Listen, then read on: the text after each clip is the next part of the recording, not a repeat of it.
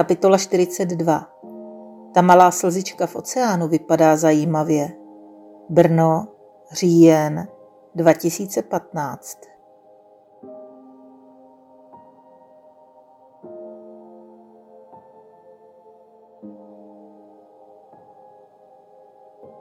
Výhled na Špilberg dnes zcela překrývá letitá koruna stařičkého platanu. Díky ní a říjnovému slunci je tu příjemné zelenkavé světlo. Tady jsem se vždycky cítila dobře a bezpečně. Teď tu mám navíc zvláštní pocit svobody. Po dlouhých letech si mohu dělat, co chci. Nemusím brát na nikoho ohled. Mohu spát, kdy chci, vstát, kdy chci, číst si, kdy chci, jíst, na co mám chuť, nemusím vařit, nemusím nikomu vysvětlovat, kam a proč odcházím, ale taky to nikoho nezajímá. Nikdo si o mě nedělá starosti. Mám pocit prázdnoty, trochu tísnivé prázdnoty. Beru do rukou kastanědu a vracím se k oblíbené pasáži. A tak člověk narazí na prvního ze svých přirozených nepřátel, na strach. Je to strašný nepřítel, proradný a velmi těžký k překonání. Schovává se v každém zákrotu cesty, obchází a číhá.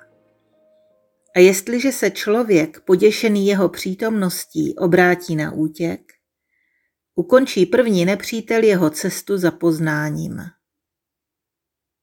Co se stane s člověkem, který uteče před strachem? Nic se mu nestane, jenom jeho učení skončí. Někdy se nestane vědoucím. Bude možná pánovitý, možná neškodný a poděšený, ale v každém případě to bude poražený člověk. Jeho první nepřítel ukončil jeho tužby. A co může udělat, aby strach překonal? Odpověď je docela jednoduchá. Nesmí utéct. Musí překonat svůj strach a bez ohledu na něj pokročit ve svém učení o další krok. A pak o další a ještě o další. Musí se doopravdy bát a přesto nesmí přestat. To je pravidlo. Nakonec přijde okamžik, kdy první nepřítel ustoupí. Člověk začne být sebejistý jeho odhodlání je silnější, přestane se učení bát.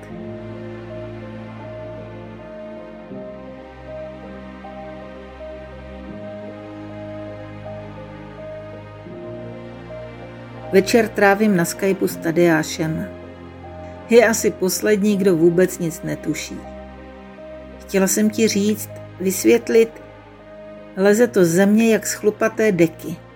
Mám pocit, že jsme si vyměnili role. Takhle přece vždycky začínal on. Nic nevysvětluj, mami, všechno vím. Odpovídá stejně lehkomyslně jako obvykle. Bere ten kluk někdy něco vážně?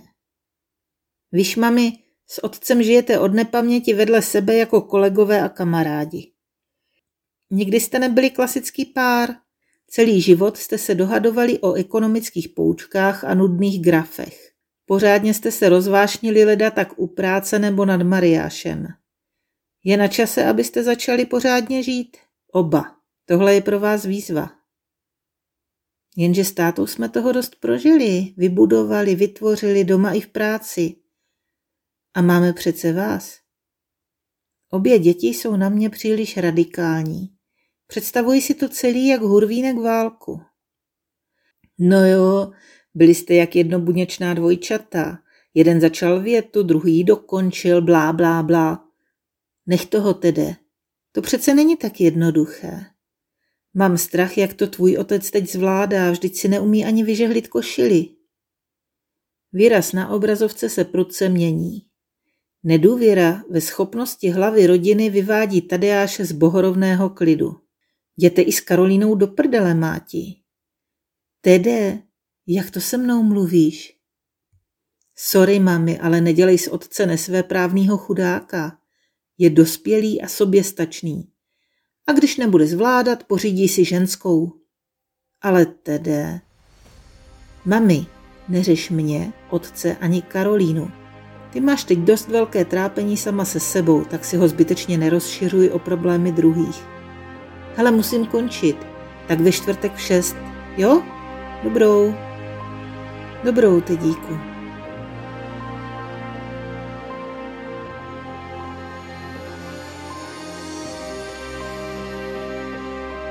Do kuchyňky vybavené stále stejně od doby, kdy tu vládla babička, přivádím svou úplně první návštěvu. Mohu vám nabídnout jen turka, anebo rozpustné kafe. Ještě tu nemám kávovar, tak tedy prosím to rozpustné. Pozoruju přibývající bublinky v rychlovarné konvici, nesměle se objevují po krajích a po chvíli už skáčou jedna přes druhou. Ve chvíli, kdy začínají kypět, se konvice sama vypíná. Takhle, kdyby se uměl vypnout mozek, napadá mě. Hm, nevoní to nějak vábně. Měla bych si koupit aspoň French press. Přináším hrnky do malého obýváku. Paní Eleonora listuje rozevřenou knihou. Dala jste se na kastanědu? Taky jsem ho četla. Nebojte, tu stránku jsem vám založila. Reaguje rychle na můj rozpačitý pohled. Koukám, zaujala vás ta pasáž o strachu, moci, jasnosti a stáří. Jo, odpovídám. Vlastně myslím, že by stačilo, kdyby napsal jenom tohle. Čím vás to oslovilo? Těžko říct. Možná jsem si uvědomila, jak moc mě ty mé věčné obavy omezují. Kolik času jsem ztratila zakrýváním problémů a oddalováním jejich řešení. Přitom to nakonec nikdy nebylo tak strašné, jak jsem si dopředu malovala. Jiné věci, kterých jsem se nebála a na které jsem dopředu nebyla připravená, nesu daleko hůř. Které třeba? Třeba na výzkumáku. Měla jsem strach, jak obstojím, jestli bude moje práce dost dobrá, jestli nesklamu. Tak jsem projížděla různé studie k bezodpadovým technologiím, k životnímu prostředí a k ekologii obecně, abych náhodou nenapsala nějakou pitomost a vyjadřovala se ve správných termínech.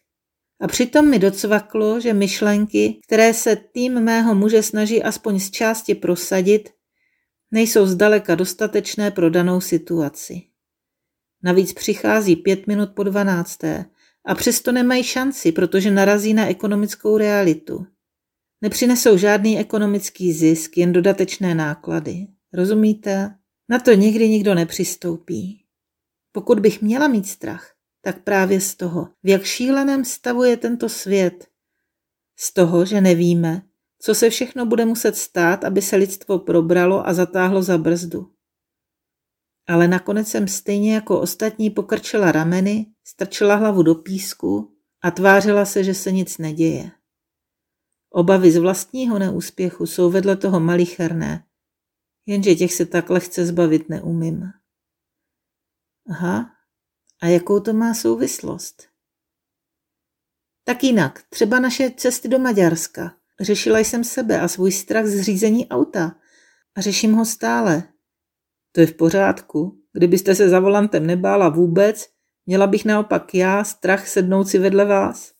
Usměje se, ale nedám se přerušit. No jo, ale to nebylo nic proti tomu, co jsme tam viděli, co tam prožívali ti lidé, ty děti. Dodnes se s tím peru. Připadám si vedle nich jako malá rozmazlená holka, co se hroutí z každé blbosti. Slávek říká, že akorát přebíjím jeden průšvih druhým. To si nemyslím. Jeden problém nevylučuje druhý. Spíš zkuste přemýšlet o tom, co mají společného. Těžko říct. Před pár lety jsem se nebyla schopna postavit ani sama za sebe, když mi bylo skutečně fyzicky ublíženo. Raději jsem se celá léta tvářila, že se vůbec nic nestalo, abych zbytečně nevyvolala konflikt. Bojíte se vidět věci takové, jaké skutečně jsou. Chápu to správně? Asi ano. Možná je to skutečně tím. Bojím se vidět věci takové, jaké jsou. Označit je přesným pojmem. Nelakovat je na růžovo, nezametat je pod koberec, neuhýbat před nimi. Přiznat si, co se skutečně děje, co se skutečně stalo. Krize, selhání, znásilnění. Přiznat si to, je někdy dost bolestný proces. To chápu. Pro mnoho lidí je těžké přijmout a prožít bolest a smutek. Člověk se tomu tak dlouho vyhýbá, až se na něj jednou vysype skříň plná kostlivců. A to je pak teprvá masakr. Jo, letos se toho na mě sesypalo příliš mnoho. Jsem z toho docela unavená. Pojďme změnit téma.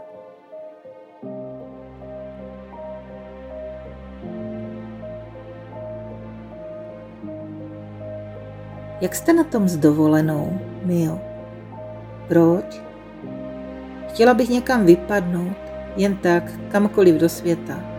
A hledám vhodný doprovod. V lednu musím napevno nastoupit k bráchovi do firmy. Projekt na ústavu má deadline v půlce listopadu a když to vezmu kolem a kolem, co tady? Od poloviny listopadu pojedu kamkoliv, říkám nahlas. Hmm, to nám zbývá otázka, kde se to kamkoliv nachází. Natáhnu se pro svůj starý školní globus a roztáčím ho jako kdysi v dětství. Mám tři podmínky. Moře, teplo a klid. Ukazuje Eleonora někam k rovníku. Globus se stále točí jak o závod.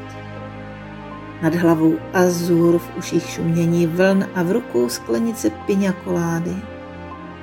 Stačil by i čerstvě načatý kokos pod sympatickým slunečníkem, anebo ananas. Hele, a není třeba čas začít si tykat?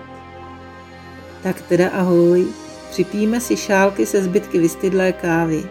Pro všechny přátelé jsem Lea. Na Eleonoru zapomeň, strašně to jméno nesnáším.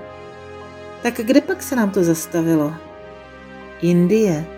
Jela byste, jela bys do Indie, Leo?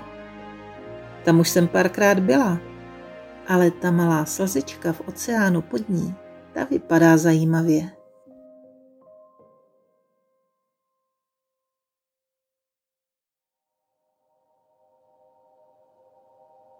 A to je konec, přátelé. Děkuji vám všem za trpělivý poslech, zvláště těm, kteří to dotáhli přes celých 42 kapitol až do tohoto bodu. Budu vám vděčná za zpětnou vazbu, kterou můžete napsat buď na Facebook nebo na Instagram. A snad se brzo sejdeme u nějaké povídky nebo u nové knihy. Tak se zatím mějte krásně.